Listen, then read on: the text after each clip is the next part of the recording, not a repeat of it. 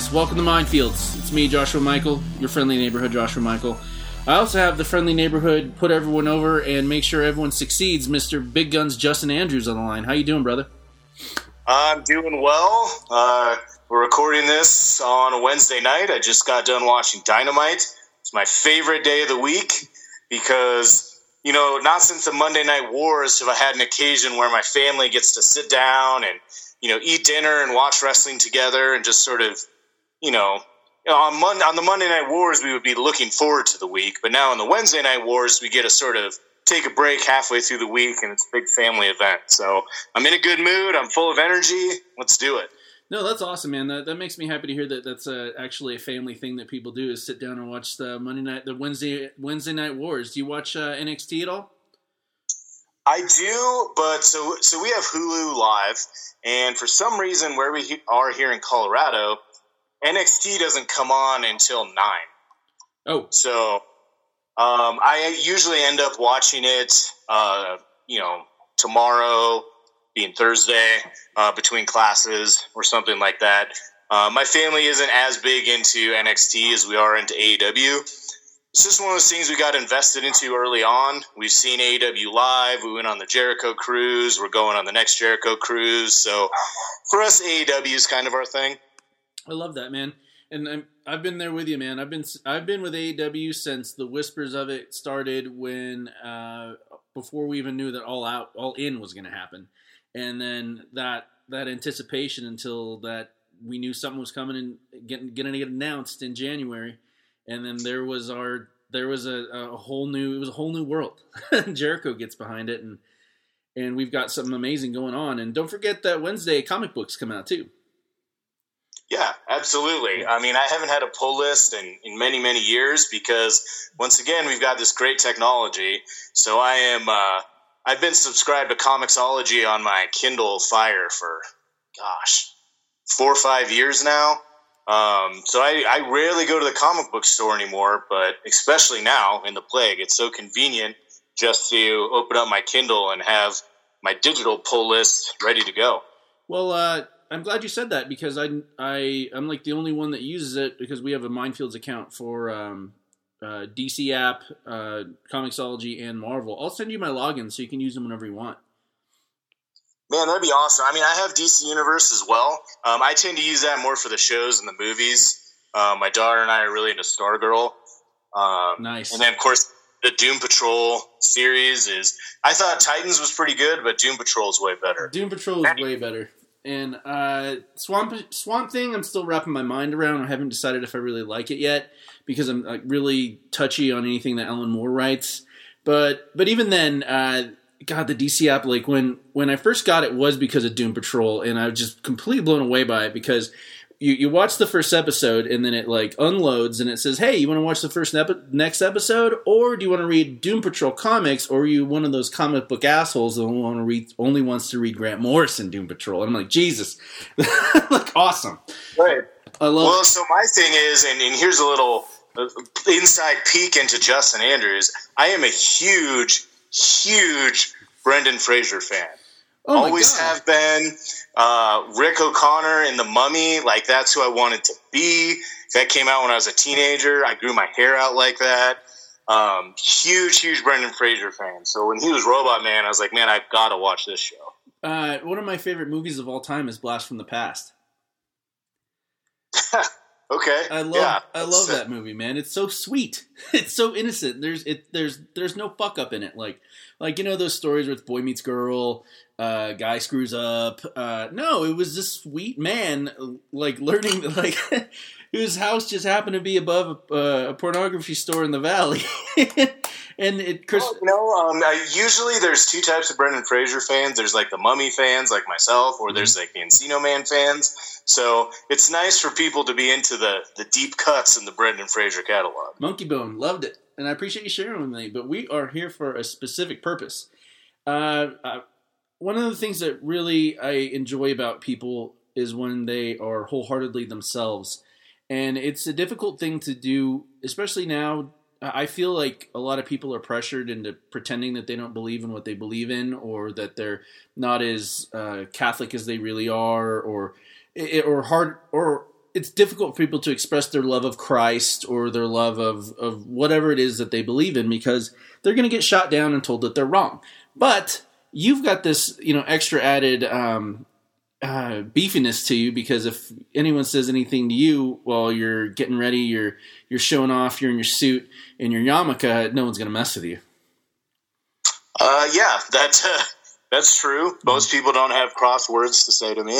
No, no, Uh, not, I'm, I swear in person, I'm not that intimidating of a guy, but um, yeah, I mean, when you see a big, muscly guy with a lot of tattoos, you're generally not going to, you know, ridicule him for anything. no, no, and typically I get the everyone always thinks I'm like some S and M bondage guy that's into Satanism, and that's that's not that's not to the truth. But uh, I definitely enjoy it because it keeps people away from me, and people don't generally mess with me at all.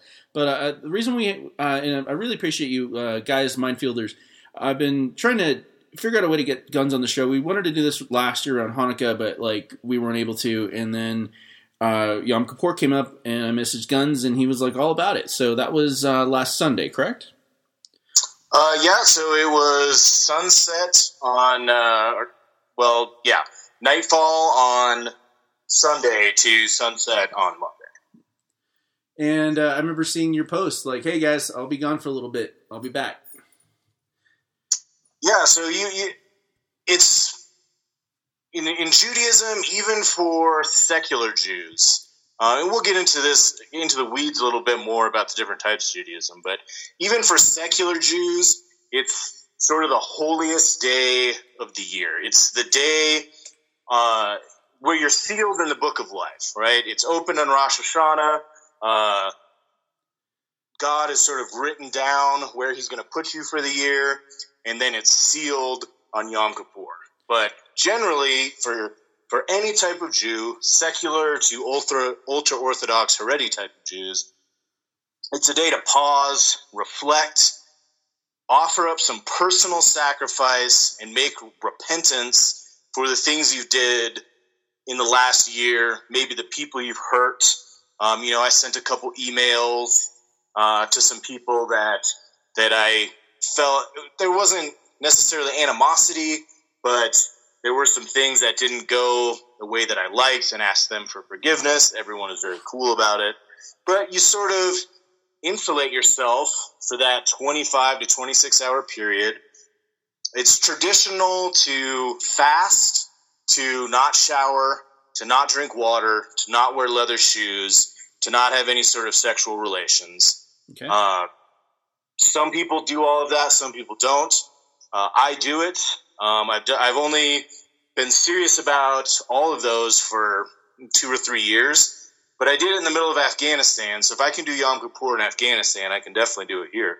now, Um, it really does. It really brings you in touch, whether you believe in a spiritual side or not. It really brings you in touch with yourself and your own personal failings, and that's really what it's all about. well, well Is let, us stop before we get too far. Let's stop before we get too far because I've got some questions from what you said so far. So, all right. th- this is this is a day of reflection. Um, how hard is it to get into the right mode to really admit to yourself that you have not been the best Justin Andrews that you could have been? How do you sort that out? I mean, are, are you are you keeping a journal? I mean, are you? Are, are, obviously, you got to say the right things and make sure you do it right to be the best possible you. But then also, you have to figure out a way to say it sincerely. Uh, how do you go about doing that yourself? For me, it's always easy. I'm always uh, fa- fairly self-critical of myself. Not always. I wasn't as a teenager. I wasn't when I first joined the Marine Corps. I was very full of myself. I uh, didn't care who I stepped on. But as I got older, it, it just it does. It becomes easier. Um, you you might call it neurotic. You might call it I don't know, just good at self reflection. But I'm generally fairly aware of my own failings, and I'm blessed with even all these years of wrestling and being in the military and all the headshots I've taken. I do have a really good memory still. So if something uh, did not go well in the last year, I can generally remember it. It generally will stick with me, or it'll come back to me. It's a heaviness.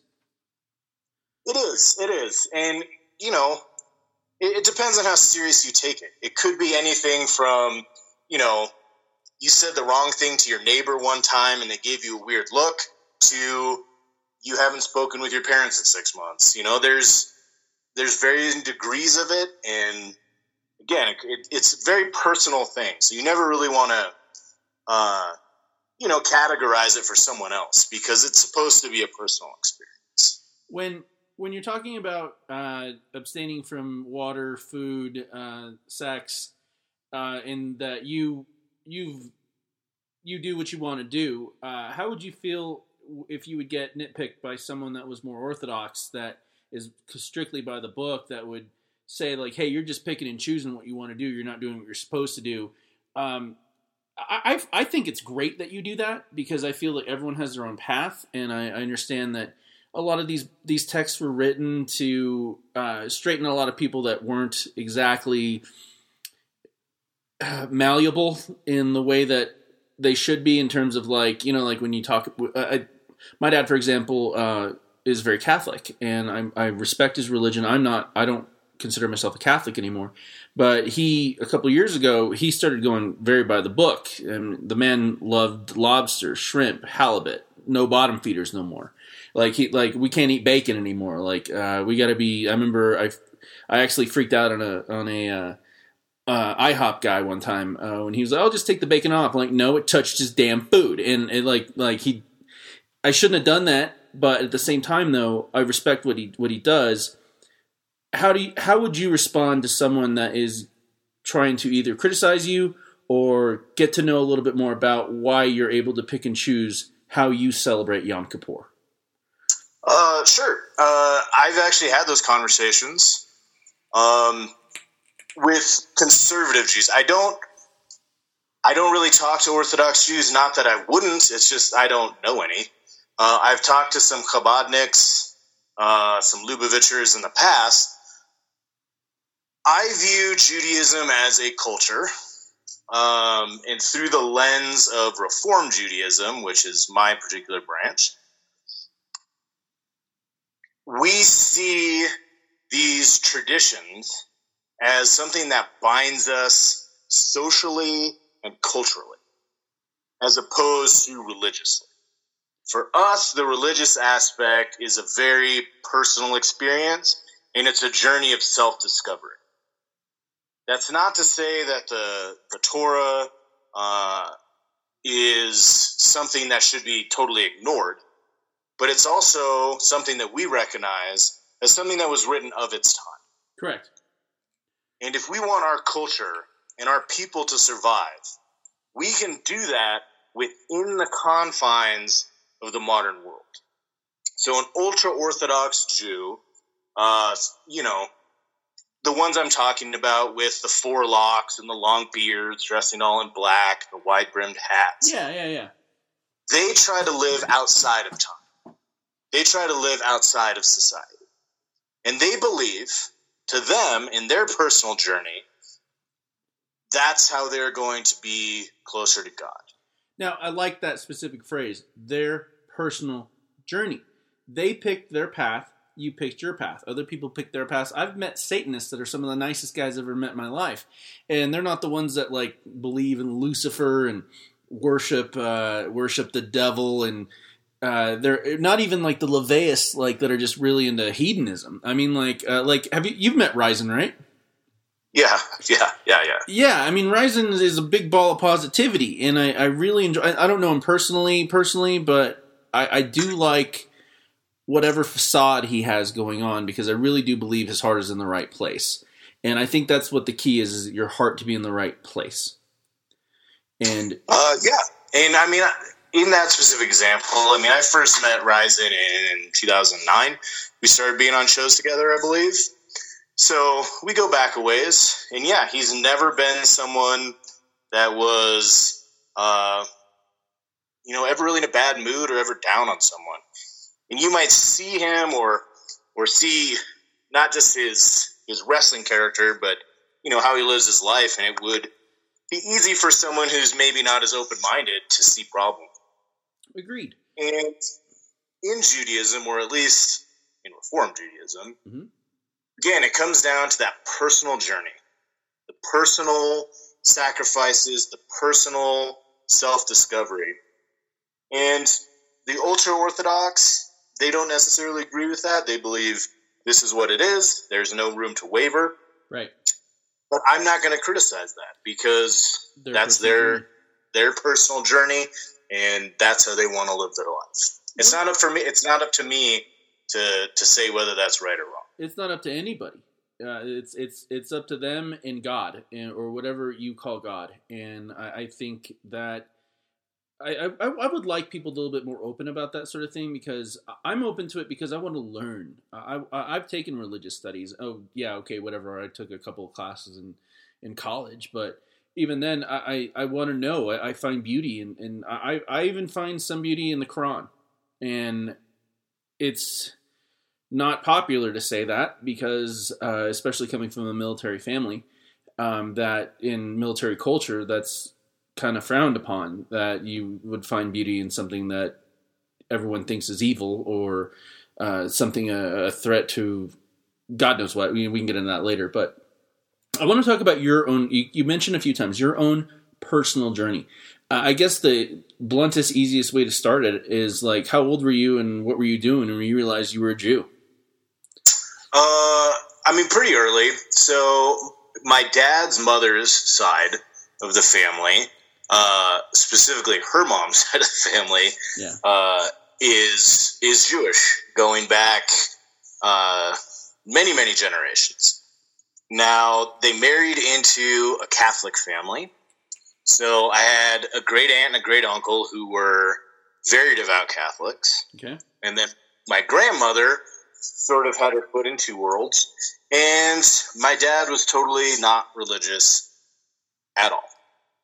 I had uh, a Jewish friend growing up. We grew up together, um, and I used to celebrate the high holidays and Hanukkah over at his house, and it was very much part of his family. Um, and that's when my dad first told me then, and just kind of left it at that. Did he give you the choice? my dad's super agnostic. So absolutely one of those things where he was just like, eh, whatever. Right. My mom also was uh, not religious, and my mother was not raised religious. Neither really was my dad. My dad spent some time in Catholic school um, because it was the best school in the area he grew up in at the time. His, my grandfather's um, so my mother had some personal issues, and the thing that helped her personal issues was she became a born again Christian. And I really rebelled against that. This is when I was, you know, 10 to, to 12 years old. I really rebelled against it because I had uh, personal issues with my mom. My parents divorced. I won't get into that, but I had issues with my mother. Okay. Uh, and just the way family courts worked in the small town that I grew up in, I was forced to go to church with my mom uh, twice a month, to Christian church. And I met some good friends there. I met some good people, but I hated the experience. And Christianity was sort of forced upon me by my mom, and of course, also by the family courts. Um, different time, maybe. I mean, I'm not that old. You know, you and I are roughly the same age. Yeah. And, but I also grew up in Montana. So oh, they okay. believed, you know, going to church was the best thing for me. It was going to turn me into a good person. It was going to make me love my mother. And my dad really didn't care one way or the other. Um, so to get my mom off my back, I just kind of said, all right, whatever, I guess I'm a Christian. So when you join the military, they ask you for your dog tags, what religion? Right. And I said, I guess I'm a Christian. And this is where uh, a lot of people, especially in wrestling, because I wrestle without a shirt on, or if I am wearing a shirt, it's just a singlet, they see I have the big cross tattoos on my back. Right. And that is the most common question I get. People are respectful about it. Uh, but they, you know, they ask, "Hey, man, you know, you're coming to these shows. uh, which are always on Shabbat. You're wearing a kippah, yarmulke. You're always talking about, you know, Jewish this, Jewish that. You're doing these holidays, and that was something that I had to to reckon with. Okay. When I was younger, I was Christian by not by force. I don't want to say that. Like I, I, it wasn't beaten into me. I wasn't sent to like a camp or anything. You know, there's lots of horror stories of what people have went through. It was not like that at all. Okay. But it was something I did to to fit in. The same time that I was doing all that, I was still hanging out with my friends and within the small Jewish community there in Montana. Um, eventually, when I started to look more into my family's history, I started to realize I identify more with this part of my heritage, this Jewish part of my heritage, because I thought I, I would remember back to when I was a kid and when I was a teenager and I was hanging out. I don't want to mention their name because I didn't talk to him before going on the air, and I don't know if he wants his name out there for any of this. But remembering my friend's family and in how much joy there was when we would get together for these holidays or when I would go to one of their services. And it was so different from the experience I had with Christianity, where it was all doom and gloom. And it was all, you've got to do this or you're going to go to hell. You've got to do this or you'll let be left behind in the rapture. I have. You to, remember the you remember the Left Behind books? I have to. Uh, I have to interject here. Um, being a little kid, and and I, I relate to what you're talking. It wasn't forced on you, but it was just kind of the way of life. So that's just how shit was gonna be. And Right. Being raised Catholic, I remember like uh, my first Holy Communion and uh, the the the the Sunday school, and I remember this this dude who I had no. I- he was just this fat white guy, and and, and I, nothing to do with his race. I'm just saying he was just. I, I don't relate to you. I'm Mexican. Like you're. It, I had no. I don't know you, and you're telling me what I need to believe.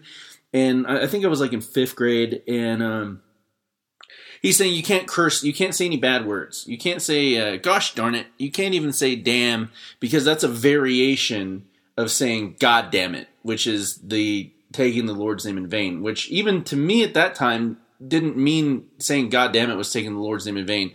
Taking the Lord's name in vain to me and, and has always been wishing God to hurt someone for you, or or to uh, uh, use God's name to do something to justify an inappropriate action that you know to be wrong, uh, like the Crusades or something like that.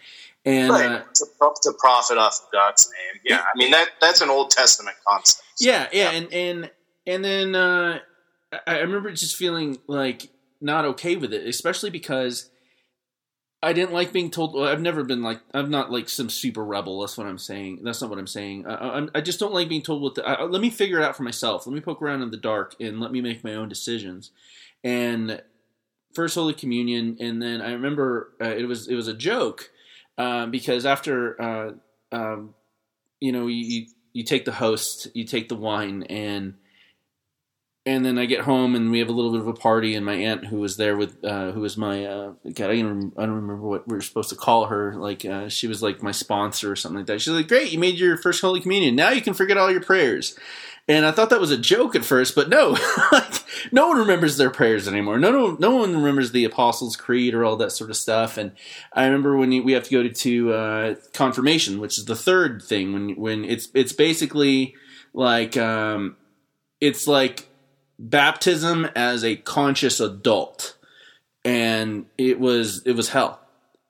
I, I, hated it. It, it. it it everything about it. Like I had to go to confession for the first time, and uh, we were. It wasn't one of those booths like in the movies where like you move the little slide aside and the, the priest is sitting there and tell me your sins, son. You have to cross and say this. You know, I was in like the crying room in the dark with some dude I had no idea who the hell he was. He was just this the priest uh, at the uh, what did what did they call it on base? The chaplain, Yeah, the chaplain. and uh, he was the uh, Catholic chaplain, and I'm sitting in front of him. He's like, "Tell me your sins." I'm like, "I don't have any sins. I, I, I don't feel guilty for anything. Like the only thing I can feel guilty for is that I don't feel like I love God. Like you keep telling me I have to love God, and it was this is how confusing it was for me was like, I don't want to marry this guy. Like, and he's, he started laughing. And I'm like, what? He's like, you're not supposed to be in love with God. You're just supposed to love him and his message. And I was like, well, why didn't you tell me that at the first time? Because, like, it was so confusing to me. Everything was like so. And the, the whole point of this is, since I was a little kid, was the absolute crushing fear that I was going to go to hell. Yeah. Uh, well, I had sort of a similar experience. My my mom, she was part of a charismatic Christian group, so I went to this. Uh, man, this this all ties into wrestling. I promise. So if I ramble a little bit, trust no, me, I'm I, coming I back to wrestling. I want, I want, to talk about whatever you what you want to talk about, man. This is your open forum. I'm, I'm, for what the heck it was. I think I may be wrong, but I think it was called the Chrysalis, and it was two days where we were locked in a church basement, and what it is is this particular charismatic Christian branch uh, would sort of indoctrinate you into this. It's when you're a teenager, and the huge emphasis is not to have sex. Uh, oh my god, I know exactly what you're talking about. It, like you tell so, yours, and I'll tell mine. yeah, uh, and I ended up meeting this guy here, and this guy I can mention by name, and I hope he's listening uh, because I never give him enough credit, and I really should because he's the only reason that I'm in wrestling now uh, a, kid named Nick Miyaki. He was my age. Uh, he went to, he actually lived in a different town. Um, and somehow we started talking about wrestling. And his mom's cousin's kid was Disco. He was somehow related to Disco Inferno. Uh, and I was like, man, I love Disco Inferno. And he's like, no, you're bullshitting me, man. I'm like, no, I freaking love that guy. Like, he's in great shape. Uh, he does the stunner better than Steve Austin. Sacrilege, I know, but the video evidence is proof. Um, and I was like, man, I, I, love his his. It was right when he was doing the Boogie Nights thing with Alex Wright. Right. And I'm like, oh, man, I, I love Disco Inferno. And so we ended up calling ourselves because we broke into these little groups. It was me and Nick and one other guy, and we called ourselves Jacob as Israel. And the only reason I knew that particular Bible story is because of all these things that I had done with my Jewish friends. And Jacob as Israel is Jacob went into the desert and wrestled with God, and God deemed him Israel. And the nation of Israel shall be put upon you, Jacob. You are no longer Jacob, you are now Israel, and from you the, the people of Israel will come. And that's how we get Israelites. So it was our like surreptitious way of bringing wrestling into this, for lack of a better term, weekend of brainwashing. Right. And Nick and I ended up becoming really good friends. We'd watch wrestling all the time. Uh, we'd wrestle on his trampoline. And we were going to go to wrestling school together. We got accepted into the WCW power plant, but we had to graduate high school first. Well, WCW shut down before we graduated high school. We both joined the military. I became a wrestler. Nick didn't. But uh, anyway, long story short, uh, so there is some elements of that, and it happens with any religion, right? right. But that was sort of uh, my most like deeply association with Christianity. As, as far as I went, was that chrysalis thing. Right. And it almost worked. They almost got me. But that whole time I was there, I was kind of, I was still like, man, I don't, I don't really buy this because I'm, I'm being guilted into something that I don't necessarily think is true. They're not trying to convince me that they're right. They're trying to convince me that everyone else is wrong. And and that's sort of the one of the tenets of charismatic Christianity. And that's why I just never really bought into it. I just never really fell for it. It's so you know, blood and me guts. Or, me or my brother. It's so blood and guts, man. It's it's and before I forget, uh, church lock-ins at Catholic schools, or uh, if you're Catholic and you're on base, like it doesn't matter. I, have shared this story with a million other people, and I'll keep the details uh, aside because we're being amicable, but uh, from what I understand, church lock-ins are a controlled area where you get locked in the gym on base or wherever, and there's like 20 of you, and there's two chaperones that are hanging out, talking to each other the whole time. And it's basically a time to figure out how to get to third and a half base and then stop. and uh, it's uh, I hear you laughing. It, that, that's it, it, was, it was like a control system, and like when I saw uh, the Devil's Playground. Did you watch Devil's Playground when it came out? Like that that Amish documentary. Uh, no, I don't think I have. They have this thing called where I, I, can't remember the exact phrase that they call it, but it's basically the same thing, wavelength, frequency, what we're talking about right now. When you get to a certain age, uh, as, when you're being raised uh, Mennonite, um, they let you out in the world, and yeah, so, Rumspringa. Yeah, exactly. So the videotape of these Amish kids that are smoking meth, playing video games, and of course they're going to go crazy because they've been told the outside world is evil. So they go out and all of a sudden they find drugs, they find sex, they find booze, they find cigarettes, and they go completely crazy. And they can either come back and stay forever or never come back. Of course they're going to come back. I think it's like a 99% return rate because they all go, they're so repressed that they come to a point where they're like, oh yeah, that place is the devil. yeah, that you're, you're, you're right. But uh, you and I grew up in uh, lesser, uh, uh not lesser, uh, in environments that weren't as so uh, everything is the devil. But at the same time, though, they certainly have their control sequences, don't they? Yeah, for sure. And it's funny that you bring that portion of it up because going back to that chrysalis thing, it was for boys only. There's no women, no girls. Uh, Weird. One of the people who had gone through the previous one and who was like my sponsor was a very good friend of mine who was gay, and I kind of knew. I, I've known him for for many many years. As soon as I knew what gay really was, I knew he was that. But he didn't come out until our senior year of high school, well after this chrysalis thing. So that was one of the big things they told us too. Homosexuality is a sin. You're definitely going to hell. You're definitely going to hell. And uh, which is not something that you know. I, I, don't even believe in hell. Most Jews don't. Um, but yeah, it, it is, and it's. I, I don't want to like paint this this horrible picture of Christianity because there's there's lots of good things about Christianity and there's many many good Christians. I don't believe you are. I think you're, I think we're just talking about the things that are getting to where we're going to end up in this conversation. Right. It, it, this is this is my personal experience, so I don't want anyone listening to this to, to think that I'm condemning them personally if they happen to be devout Christian. And I am also saying the same thing. We're, we're just talking about our own experiences, guys. We're not shitting on your religion.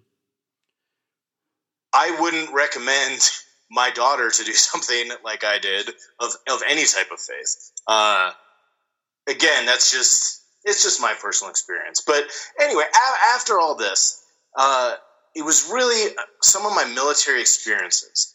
When you're in a heavy combat deployment, and I've had now four combat deployments to Afghanistan. My last one was at the Air National Guard. That was not a heavy combat deployment. We were very busy we did a lot. We were working 12 hour shifts, but I was not getting shot at. We had rockets coming in pretty much daily, but they were not accurate and they weren't aiming at us. So that compared to some of my previous ones. But those those previous ones, like the ones where I was wounded, the ones where my friends were dying, the ones where I'm seeing very traumatic stuff. There's something about that that that sparks that inner reflection in that inner self discovery. And that's where I really flipped that switch. I had I had experienced all this Jewish stuff when I was younger. I knew parts of my family were Jewish. Now I was identifying with it and I was seeing more of the teachings of modern Reform Judaism. And I started to realize this is this is how I feel. This is what I am, and this makes sense to me. Judaism, not in the scope of tightly controlled religion, but as a culture that we can share, that we can leave something behind. And maybe our afterlife isn't this concept of heaven that I was taught in Christianity, in charismatic Christianity. Maybe the afterlife that I'm looking for is passing this cultural heritage that goes back 5,000 years onto my daughter, who will then pass it on to her children, who will pass it on to their children. So 5,000 years from now, I didn't let that culture die. And that's sort of, that's when I really became involved in it. And it started with, you know, speaking to a couple rabbis. And then you start reading a little bit of Torah refamiliarizing yourself with Hebrew. You know, Duolingo was coming out right around this time. Oh God, yeah. So I, am like halfway yeah. through the German. okay. So I'm I'm fluent in German.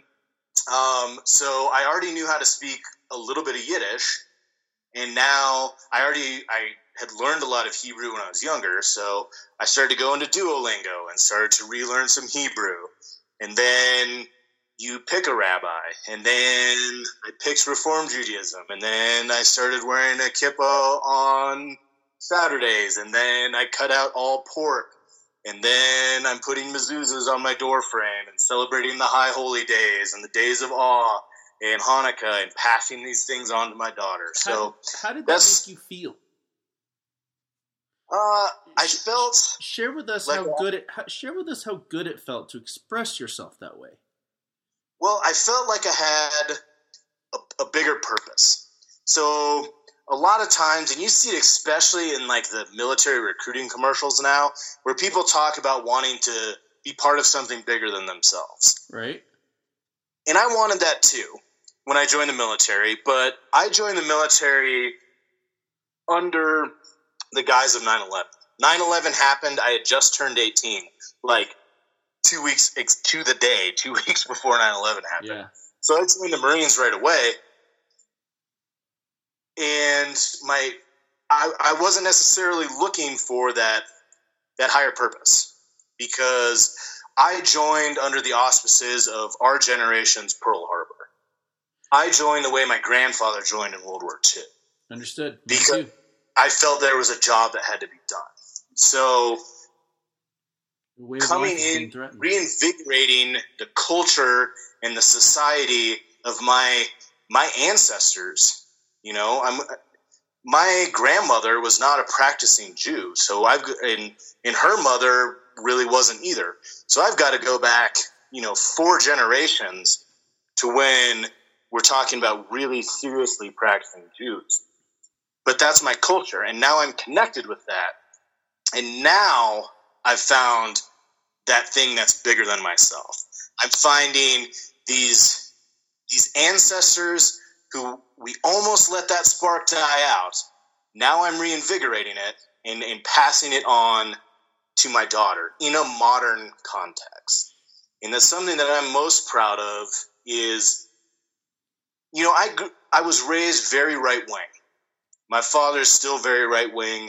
And uh, he won't hear this podcast because he's not talking to me anymore because of the current political climate.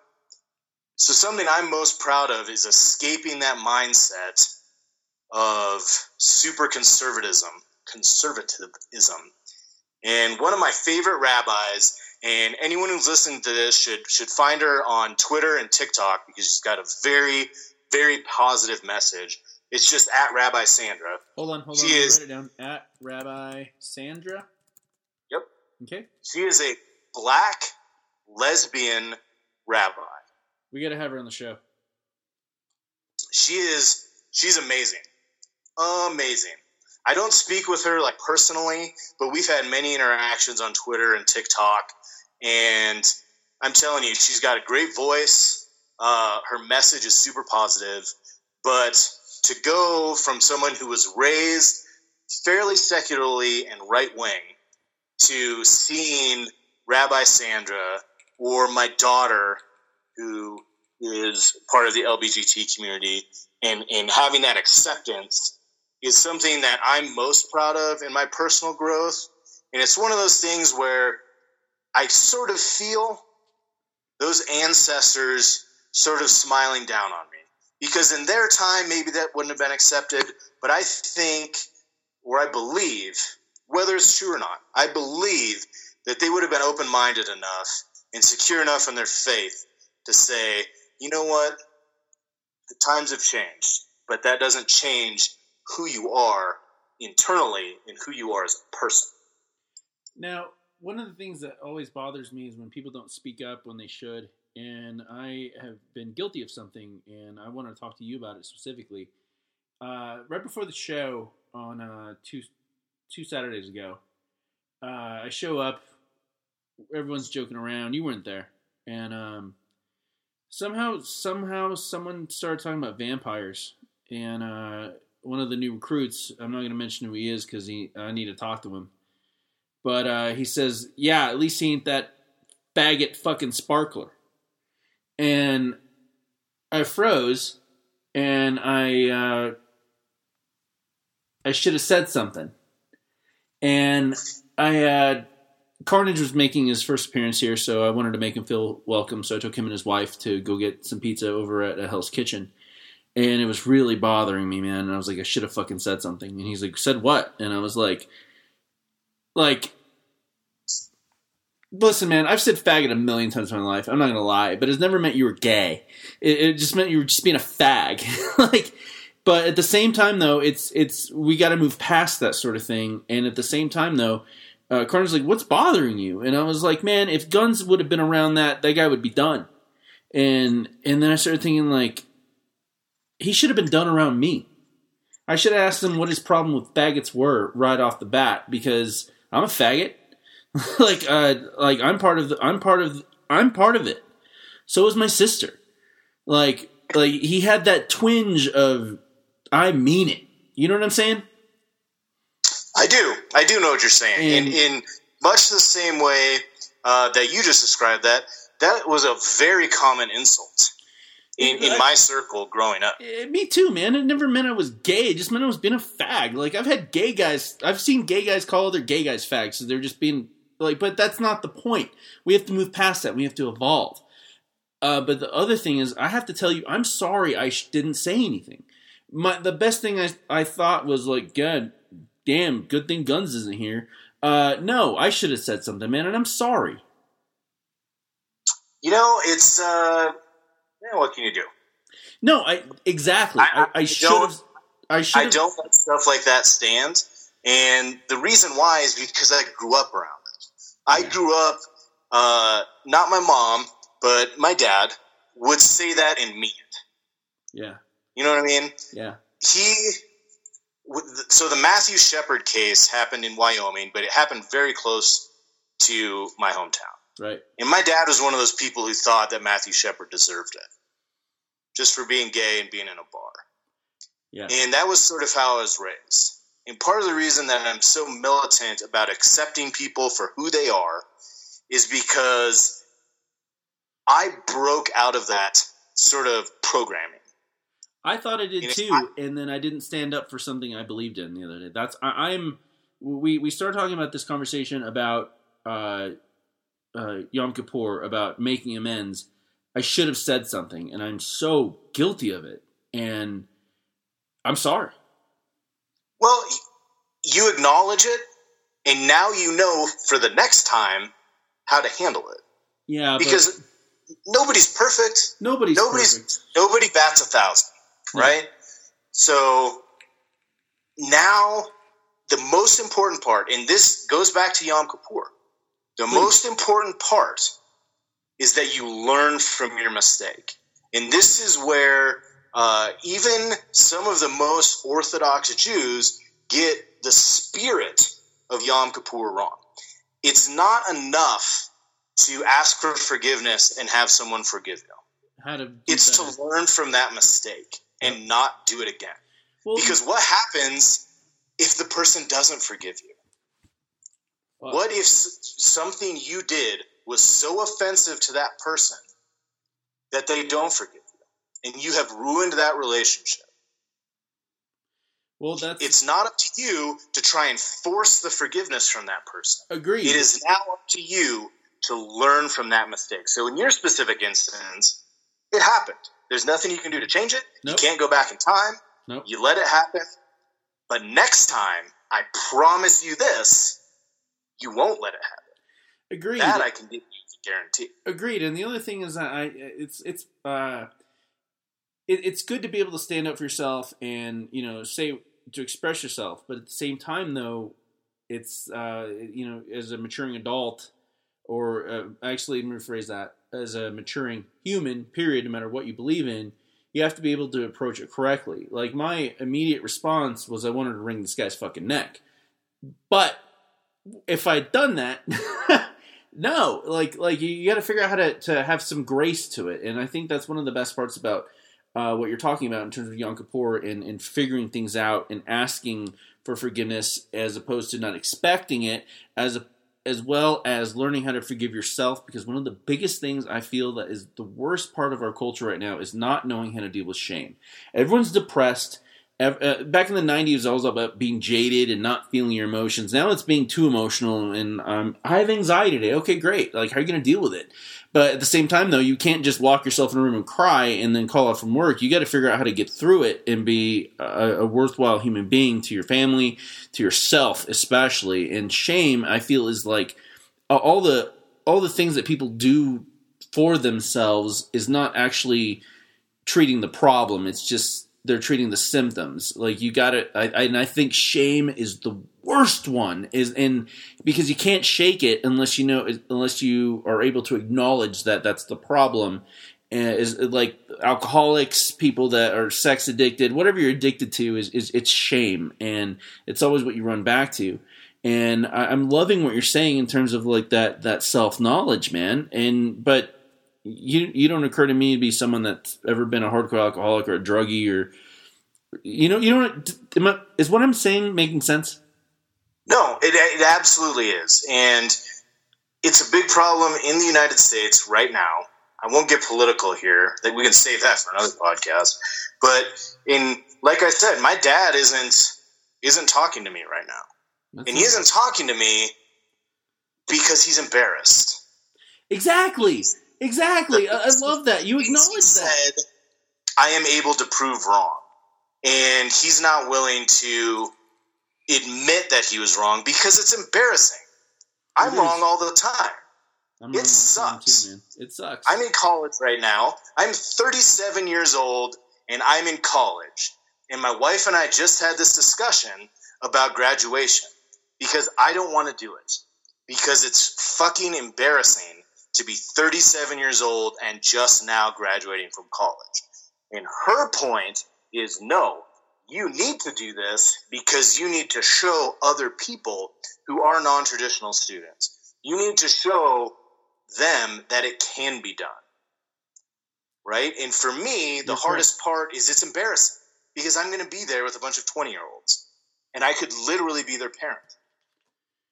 And that's a really, really hard thing for me to deal with because my my thing is it doesn't matter. It's just a bachelor's degree. Just send me the just send it to me in the mail. I don't care. Yeah. Right? Because of the embarrassment. Because of having gray hair and walking across the stage to get your diploma. Right? And so it's something I still struggle. But if we want to be truly mature, and again, this is all tying back to Yom Kippur for the listeners out there. I love it. to be truly, to be truly mature is to accept that embarrassment. Agreed. and realize that you're not always going to be right. And even sometimes your feelings aren't necessarily the right feelings because you're not looking at it the right in this graduation instance i'm looking at it from a sense of my personal pride of I wasted my youth in the military. I didn't take enough college classes when I was in the military. I didn't do the things I needed to do. And now all my friends who didn't join the military have successful careers. They graduated college, you know, 15 years ago. So f- in my pride, it, I'm a disgrace. I'm an embarrassment. I've, I'm so far behind. You and I have the oh. exact opposite problem. I got my degree back in 2015, and then I fucked around for a while. for a long time. Like uh, on paper, I was successful. as a reporter. Like okay, I was making good money, and now I'm selling insurance, and now I'm being a reporter on my own, reporting on things that I feel passionate about without having some editor tell me what to do. You, on the other, and uh, me at, at the same time, man, I should have joined the military. Why? Like I feel, I feel dishonest as an American, as an American citizen, having not served time in the military, whether I did my four or ten, um, if that's a thing. Like I, I, I feel dishonorable among other military people, even though I was raised in it and I have the culture and I respect it the way we should respect it. Um, I, I feel like you're feeling the opposite. Well, you know, being raised in the military like you were probably gave you a pretty good insight of how much it sucks sometimes. And it still sucks. I mean, there's a reason that I left active duty. I've been on active duty for 14 years before I went into the National Guard. People told me I was insane. They're like, dude, you are six years from retirement. What are you thinking? And I'm like, well, I'll just retire from the National Guard instead. And they're like, "Are you crazy?" I won't get into you know how the retirement system works, but but retiring out of the National Guard is not as good as retiring active duty. It just the, isn't. But the point about what we're was talking insane, but you know it's what it's what's best for me, and uh, what's best for again, it's it's all about getting rid of that pride, man. Getting rid of that pride, and that's a big that's another big concept. That's more of a Rosh Hashanah concept, the days of awe, but it ties into Yom Kippur too. Is sort of relinquishing that pride. Now I want to I want to get into that. Okay, go ahead. No, no, Sorry. no. Like no, relinquishing that pride. All right. So I'm sorry to interrupt you, but I, I just didn't want to lose my idea. So uh, I often get mad at people that don't want to go to funerals, and they're like, "Why would why why would you get mad if you're not going to the funeral?" Because it is an absolute uh, a human ritual that needs to be performed so you can have a specific closure, even if you don't want it.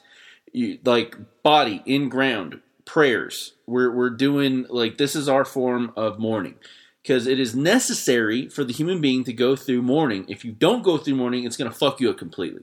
And it sounds like what you, you're describing to me that you have specific organized holidays for specific human emotions that absolutely need to be dealt with with care and expression and personal journey.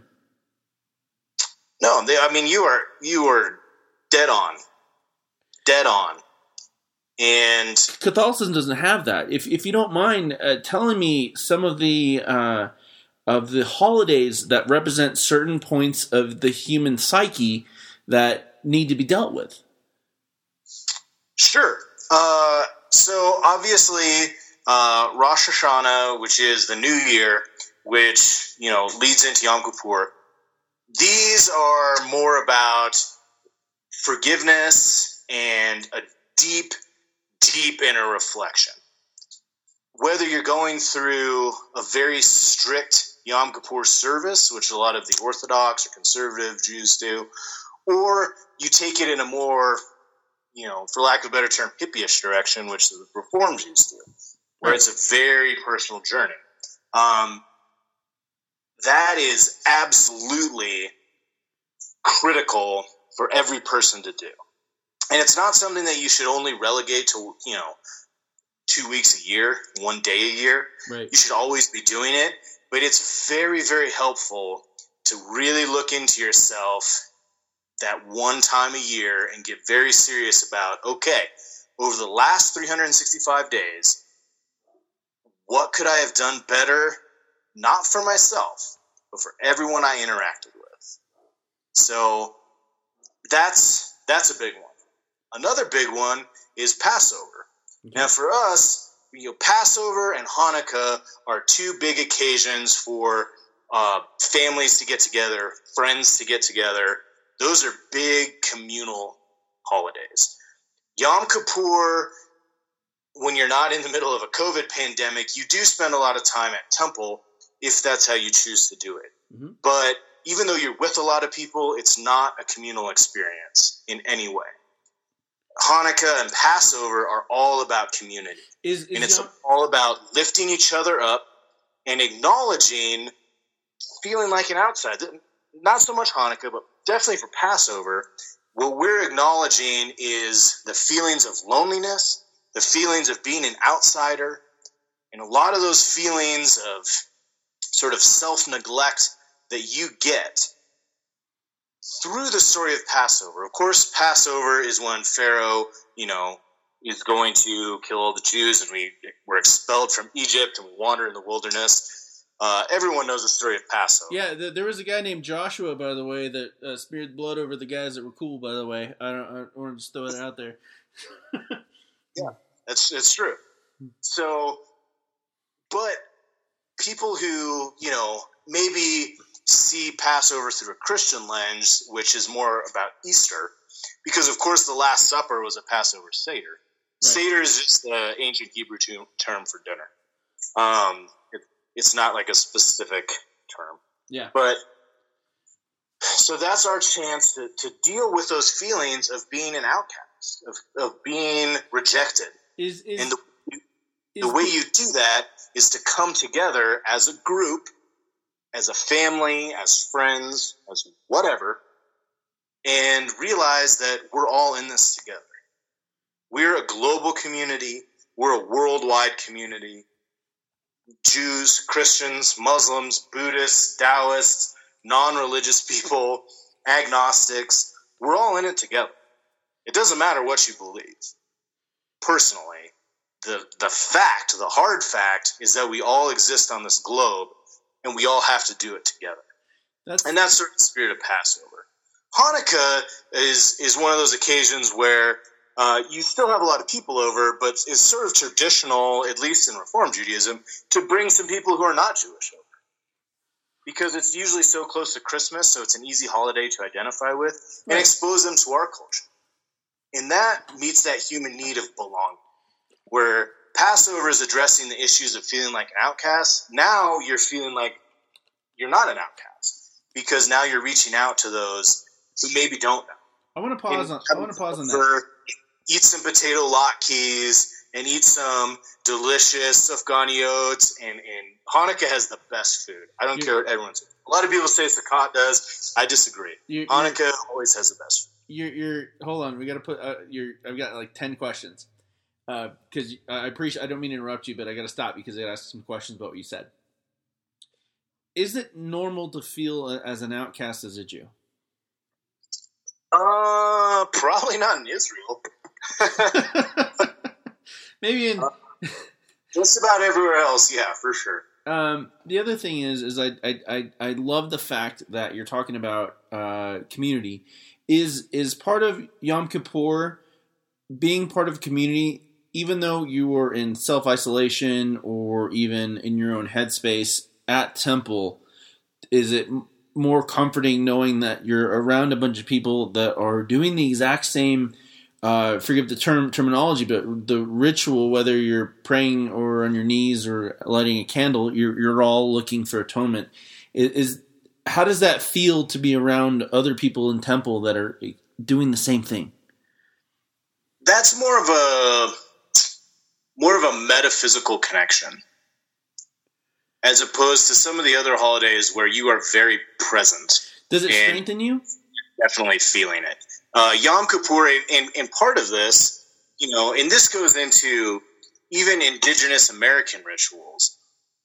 There gets to be a point when you haven't eaten and you've spent a really long time doing self reflection and meditation and prayer that you just feel connected to something outside of you. And whether that's because you're starving and your brain's going crazy, or you are really touching the beyond, it is what it is. You definitely feel it. There's no way to avoid it. If you don't eat or drink for 24 hours and you're spending that whole time sort of meditating on things and reading prayers, you're gonna. There's some stuff that's gonna happen, right? Right. Uh, so in that sense, yes, but it's hard to explain unless you've done it. Even if you're in a packed synagogue of you know a thousand people, which I've never been in one that big, but they exist. You still the focus is on your personal growth. So, in a sense, yes, you feel part of a group, but in like you're outwardly touching that group and you're connecting on a spiritual level, if that makes sense. No, that makes perfect sense. But I, I want to move on to talking about you specifically. Is there anything that you can share with uh with us that, or me as of right now, but everyone's gonna hear it later. Uh, some of the revelations you had um, during this year's Yom Kippur. Um, this year, not so much. Um, last year, when I was in Afghanistan, that was a big one for me because I was doing it in Afghanistan with sort of like a rowdy bunch of guys. Right. And quite a few guys who were not sort of naturally accepting of of me being sort of like a left leaning type of person and the respect that they showed me because I still had work to do. You can't take time off in the middle of a deployment. No. And Yom Kippur, you're not supposed to work. But in this case, it was allowed because I was deployed. But I would go do my work on a jet, and as soon as it was done, my whole chain of command and all the people around me, all my peers, would let me go. And we had this little room where there was computers set up, and you could sort of call your family. They gave me that whole room, that whole twelve-hour shift. And about eight hours in, I was almost brought to tears because there was some people, one guy specifically, who really me and him are just like oil and water in every personal belief. And he is the kind of guy who would naturally give me shit about it. And he didn't. He he let me do what I needed to do and never said one word about it. And he would have been within his right to do so because technically I wasn't pulling all my weight that day. Right.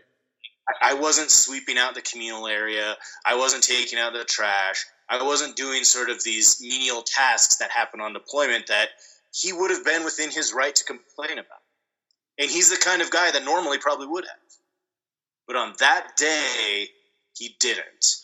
And that taught me so much about forgiveness and realizing the importance of others within the self. Especially because you're in an, you're in an environment where you're in a heightened sense of awareness and completely on edge, where where the like you're not necessarily in prison, but you're also in a situation where uh, it's life threatening. And when people, when human beings get in those sort of situations, they tend to let the worst of themselves or all of it out. So you got to taste someone that was kind of a dickhead and uh, gave people shit all the time, but all of a sudden you found out that he secretly respected you. Right. And he he had maybe you can call it the divine spirit if that intervened or if he just recognized how important that was to me. Right. And that showed me a lot of like maybe I am too quick to judge people maybe that hard outer shell that a lot of people put out is just a disguise. And and inside, whether it's deep inside or just below the surface, they really are a deeply caring individual.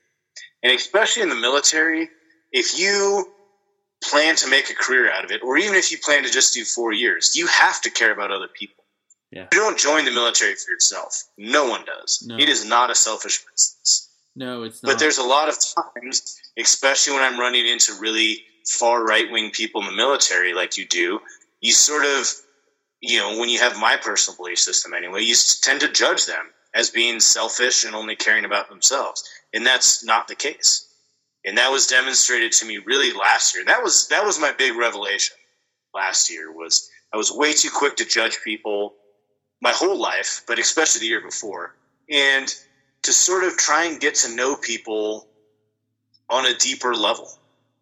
And we might not agree on everything. You're not supposed but, to. right.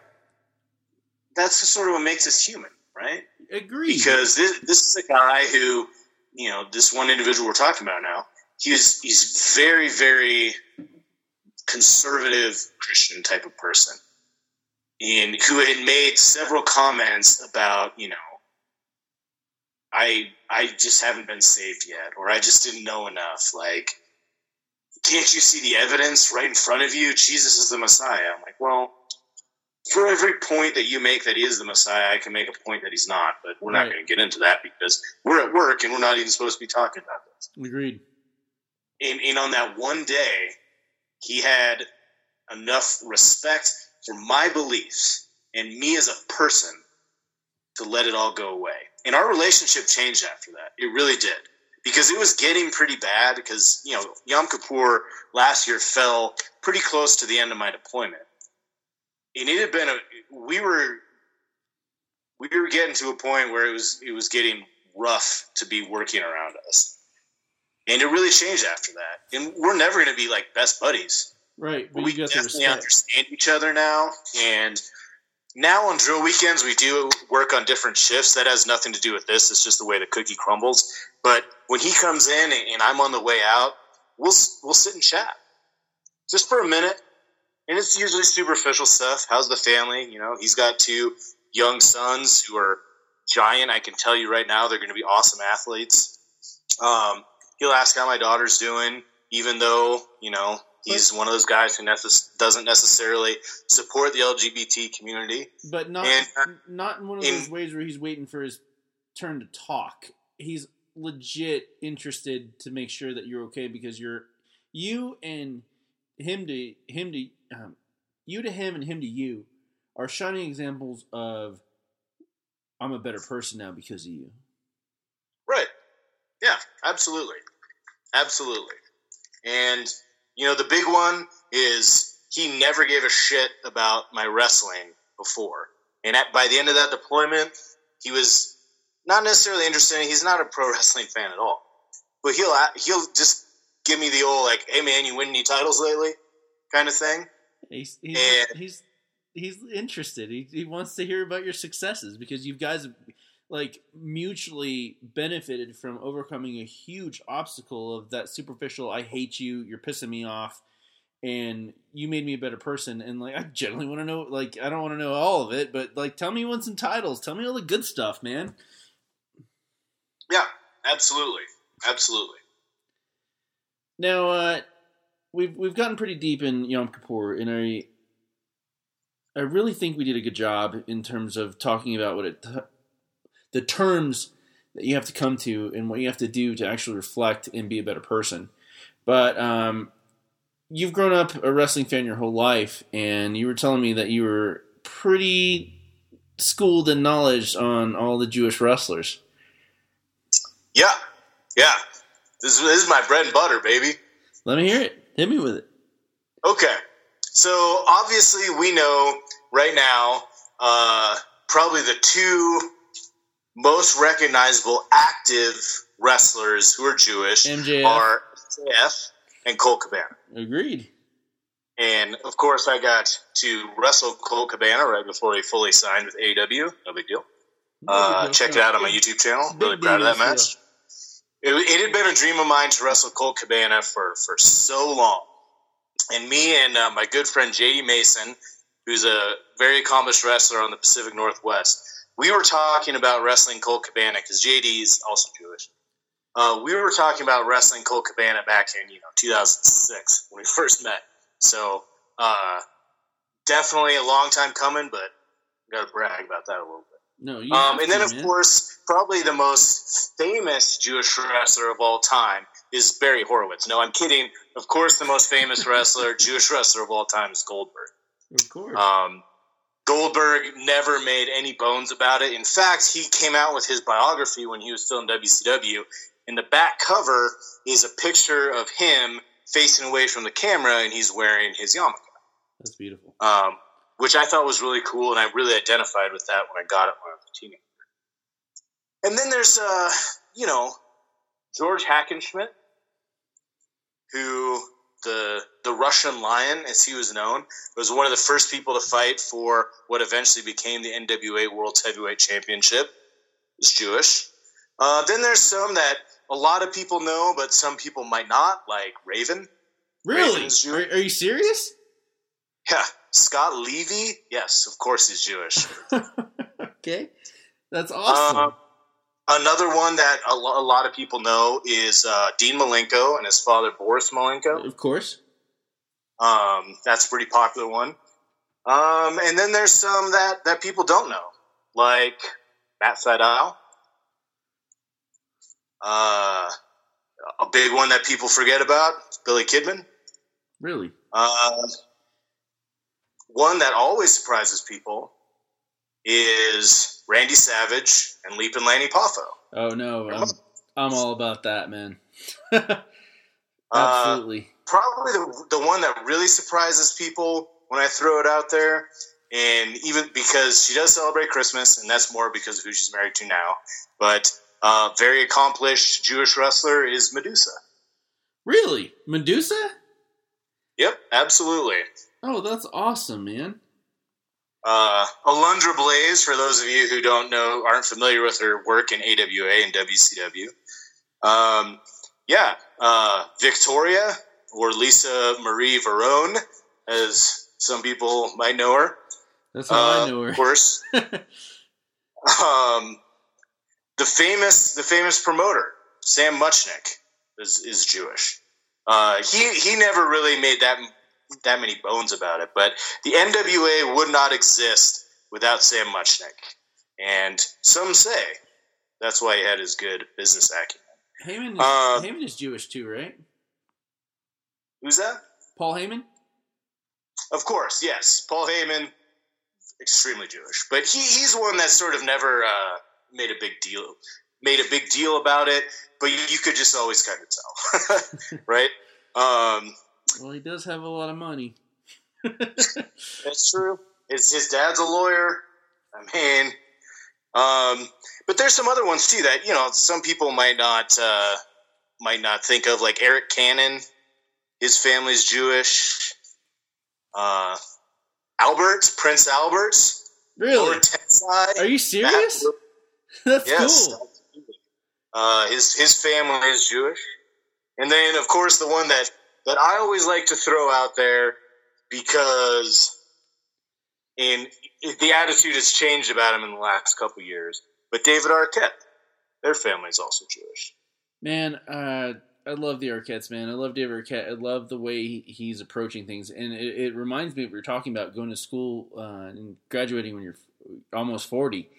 Is that he's wrestling as a legit wrestler, doing death matches only because he has to prove himself, but he's he's a legit wrestler now, man. And I love I love his family. I'm sorry to hear what happened to Alexis Arquette. Um, that that broke my heart, uh, guys. If if uh, Mindfielders, if you don't know who that is, that's the guy that burst out of the uh, bathroom in Pulp Fiction. He's also George in The Wedding Singer. And what I know him best as is the first person that Tiffany kills in Bride of Chucky. that was my first date, man. That- Bride of Chucky. That was my first date. That was my first date. I opened my wallet to hand money to the uh, uh, the ticket taker, and I opened my wallet upside down, and like condoms fell out, and it was like, God damn it! Oh, what a dork! like I was gonna get it. I was like seventeen, man, but like I was just like, just in case. and uh, yeah, he was the first one killed by Tiffany. I love it. Uh, I took a girl on a date to see Ready to Rumble, so I can't really like talk too much shit. I assume you're still married to her because uh, your wife is pretty badass, man. I love the fact that your family supports you so hardcore. Uh, it, it wasn't easy sometimes, but uh, yeah. And, and probably the weirdest thing is, you know, my wife is a college professor, and, Right? and she's married to some schlub who's in the military. You're some dumbass knuckle dragger. uh, although I did, uh, so she uh, also teaches concurrent enrollment classes, which are college classes to high school kids. And so I was able to go in uh, last year and talk to her kids about Hanukkah. And so, you know, I brought some dreidels and some chocolate coins and a menorah, and we had a little read them the classic Hanukkah tale of Herschel and the Hanukkah goblins, and uh, and so that was pretty fun. So, I, I do I do like talking about the culture of Judaism. I really really do, and it's one of those things where not a lot of people feel comfortable asking because sometimes they feel like maybe they're going to offend me or maybe they don't know the right questions to ask. Like right before we started recording, you were like, "Hey man, like what can't I say?" I'm like, "Man, as long as you don't call me a slur, you can ask me anything you want." I'm I'm more than happy to talk about it. And you know, a lot of people feel uncomfortable asking me my thoughts about Israel. Man, I'll, I will talk about that all the live long day. Have you been to Israel? You know? Uh, I have not. I have not ever been to Israel. How, how, are your thoughts on what's going on with Palestine? Uh, my thoughts on the nation of Israel is that the only person that can make the nation of Israel is God. It says it very clearly in the Torah. Uh, so, no, I do not believe that it's a legitimate nation, historically or religiously. So, part of the problem with getting a history degree is you learn the history of the world and how it's going to repeat itself. Of, there's a lot of uncomfortable truths about uh, you know some of our allies and about this country, but uh, yeah, uh, I I feel very very bad for the Palestinians. I very very much do, and I don't believe that a two state solution is the correct answer. I think it should go back to how it was pre World War II. I understand how the state of Israel came to be uh, because of how our people were treated in World War II, and we had to go somewhere. But, uh, you know, that, my friend, is definitely for a different podcast. Well, we have to do it, man, because uh, I'm absolutely fascinated with it. But uh, tell me what are some of the cooler parts about being a Jew, man? Like, uh, from what I understand, one of the best parts about being a uh, white Jewish male is that you're the hardcore hip hop fan. well, uh, I, I am pretty well versed in hip hop. Um, it's it's pretty pretty much required. You also have to be into reggae because any middle class Jew like myself has to be a huge fan of Matisyahu, which I am. Um, I, play, I, I, played that song for you probably about like 35 times now already. I love playing your song. Uh, it's my entrance music for those who are listening to the podcast and don't know. I use Matisyahu's Champion. Champion, baby. Uh, he uh, he has actually had a huge influence, more of an influence than I think he even realizes he's had on American Judaism, because he started off as very Hasidic, and then he went on his own personal spiritual journey. And he's still very, very Jewish. But of course, he no longer has the beard. He no longer has the peyot, which is, you know, the locks. Um, he no longer dresses in that Hasidic manner. Um, but he's still very entrenched in his own Jewish identity. So his journey of self discovery, going from, you know, basically being a drug addict when he was younger to becoming Hasidic, to becoming a reggae superstar, to becoming who he is now, sort of a fully formed, older, mature human being, has had a huge influence on a lot of people my age um, who are American Jews, who maybe felt sort of disconnected from our heritage. We got to see in real time someone that we admired and could relate to have the same sort of personal journey and, and personal discoveries that we were going on and it really helped a lot of us. Are there any so, uh, are there any contemporary Jewish people that you really look up to, or you, you would hope that uh, uh, up and coming Jews uh, would would uh, check out, or, or anything that people that are interested in religion would want to uh, research? A great start is again Rabbi Sandra. she is such an inspiration for she should be an inspiration for every Jewish man and woman, but especially for modern American Jews and people who are interested in the Jewish faith. To see that diversity in Judaism is not something you see commonly, right? Right. Most most people especially in America and in Europe, when you say the word Jew, they think big white, big nose, curly hair. It's just what they think, right? They don't picture, they certainly don't picture me, and they definitely don't picture Rabbi Sandra. So that's someone that I look up to as as a female lesbian rabbi who's married to a Jewish woman, and I mean that's that's inspirational any way you look at it. And again, for the way it comes together. I, I hate to sound like a total like basic mark, but if you're interested in in Judaism at all, or you think it's part of your your heritage, or you want to identify with it, look into Matisyahu's journey. That's a very public figure who has a lot of information out there about him. That's very easy to research, um, and it's someone that is very inspirational. His journey, especially dealing with the fame that he had. Um, is something that that everyone should be able to relate to. And his music is very very powerful.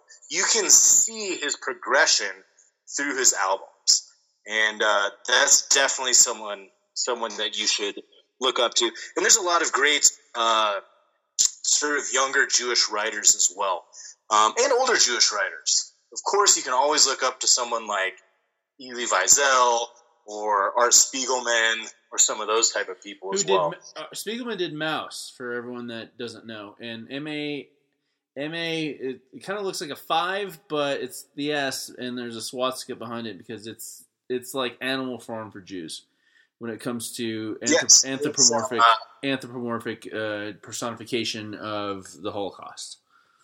Absolutely amazing. One of the most powerful graphic representations of the Jewish experience in in history.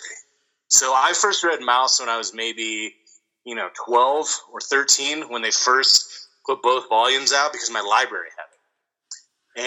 And That's how I read it. I I, I thought it was a, a comic book about Nazis and kicking ass as the United States, and I ended up actually getting a uh, schooling on how to be a better person and what real pain is and how to tell a story. Like it, like maybe fifteen. Yeah, it is. It is absolutely an amazing work. My wife teaches a course called the Sociology of Comic Books, and that's one of the required readings is Maus, and it never fails. People see it, and especially college students, they're like, "Man, a comic book about like mice and cats, and man, this is going to be lame." And it is. It is outstanding. But Spiegelman also wrote many essays on the Jewish experience. And thankfully, Art Spiegelman is still with us. Um, of course, his father, Vladek, is, you know, long passed away. But um, he's someone that you can definitely look up to as an American Jew, as someone who he is has made no bones about ever being like a very serious practicing Jew. But everything he does is through a Jewish lens, an American Jewish lens Now, with a father who was a Holocaust. Now, as we're winding down here, what are some of the aspects of the Jewish faith that even if you aren't uh, someone that believes in God or a God, could relate to? And I, I, I'm going to bring up Satanism again because if you ever read Anton LaVey's like Eleven Commandments, there's a few things that I think are absolutely pertinent. Like, do not make unwanted sexual advances. Do not disrespect people in their lair. Do not give people advice unless asked for, because if you give them advice, you're intruding on them. I'm not saying that LaVey had the best idea, but there's some things about different religions, and I, I bring it to that sort of contrast. Uh, for you to tell me some of the best parts about the Jewish faith that anyone could relate to, or even apply to their day to day how to be a better person.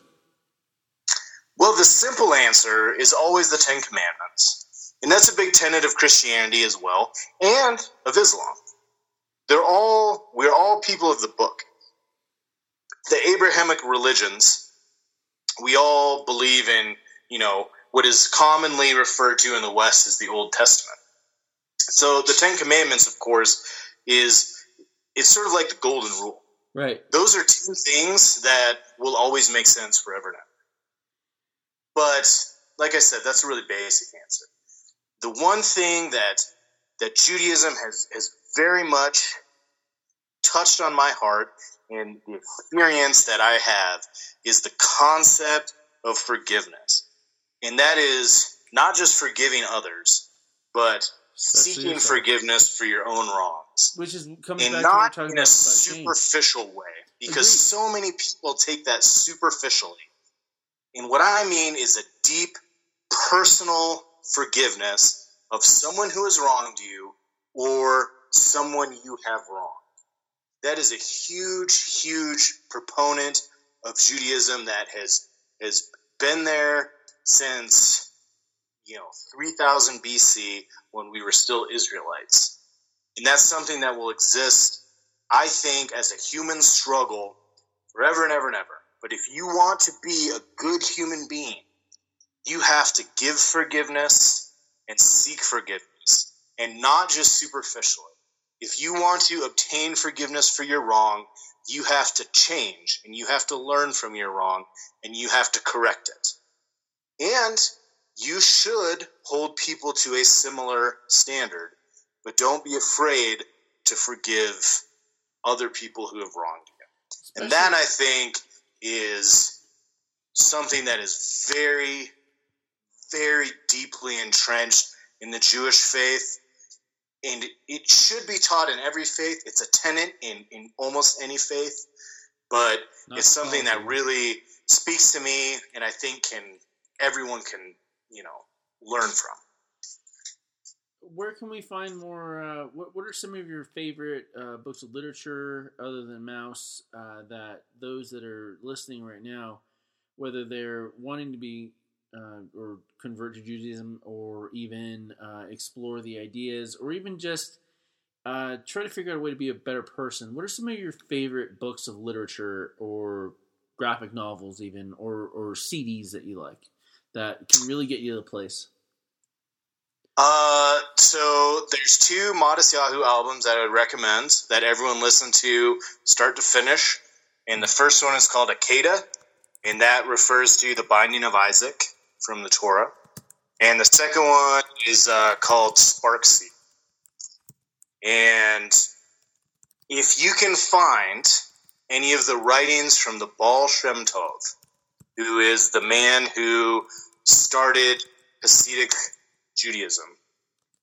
Even though I don't agree with a lot of what Hasidim do, the writings of the Baal Shem Tov will absolutely change your life. And whether you believe in a higher power or a spirit or whatever, you can relate to his writings. And even now, he was writing in the 1700s.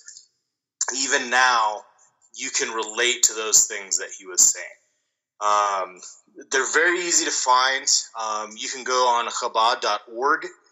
Um, again, the Chabad movement is not necessarily something I agree 100% with, but they have a huge repository of just fantastic information, and they're not overly preachy about it. They're not trying to convert you to Judaism. They're just there to, uh, if you want it, you will come to them, right? Judaism is not about proselytizing uh, like many Christian branches are. That is not a that's not something that Jewish people do. But uh, Chabad.org is a place you can go. And Chabad is a is a Lubavitcher movement, so it's a Hasidic movement, but they do have a really really great repository of information, and they have many of the writings of the Baal Shem Tov available there. Um, and then lastly, I would say in the modern times, for anyone to con- to conceive of modern Judaism, you have to look at it post Holocaust. So there's many, many great works about the Holocaust, and I would implore anyone who's interested in modern Judaism to look beyond the Hollywood glitz and glamour of, say, Schindler's List. Or maybe Uh, they could try out the boy in the striped pajamas. Yeah, the the big one, uh, and this is one that you should watch for sure. If you have HBO Max, it's on there. I got it. Is Au Au revoir, Los Enfants by Louis Malle. Um, that means goodbye, children, in French. Fantastic film. Um, it's not necessarily related to the Jewish faith. It's told from a Catholic perspective, um, but it's autobiographical about the experiences that Louis Malle had during World War II. He was a boy during World War II. Um, he's a very acclaimed director.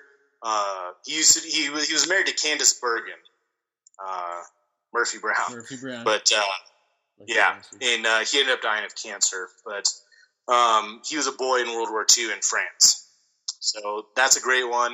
Um, I mean, there's just there's so much stuff out there. You know, the Jewish culture is is so rich and has influenced so much of Western society, even if Western society doesn't necessarily know it.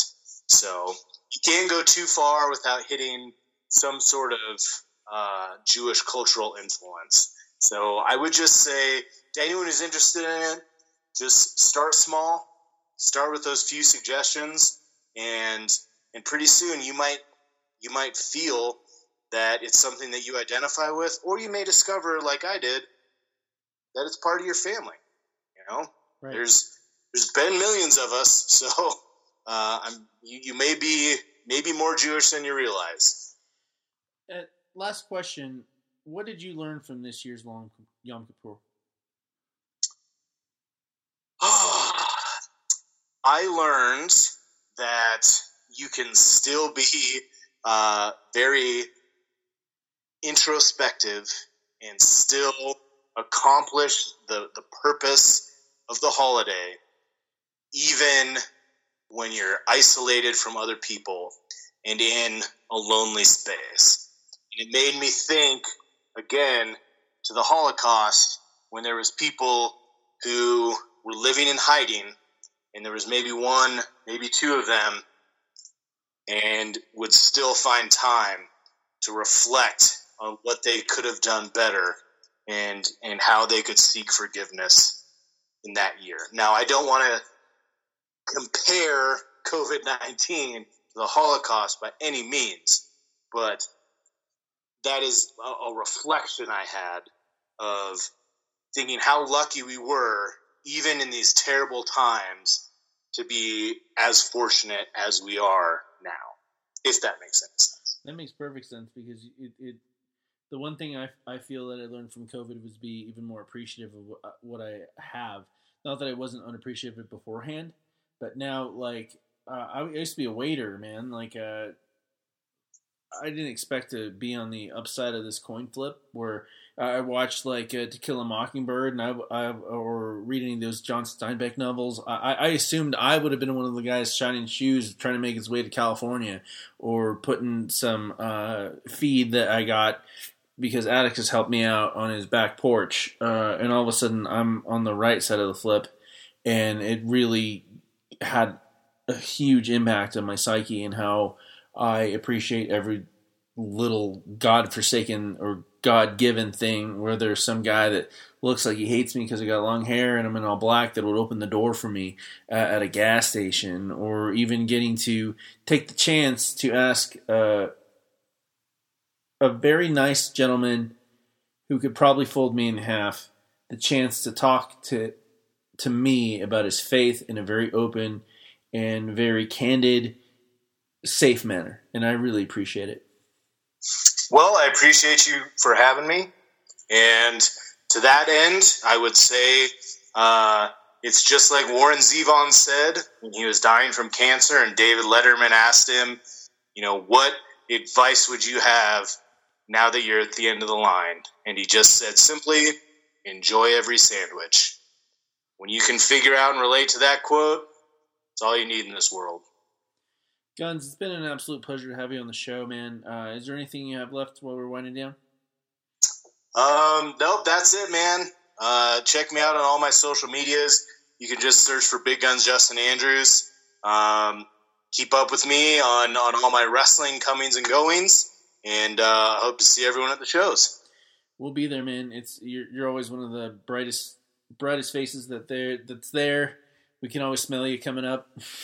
your Ferrari or your Porsche. Was it Ferrari or Porsche? Uh, well, I am known as the best smelling wrestler in Colorado. So, uh, no matter what I'm in, you'll definitely smell me.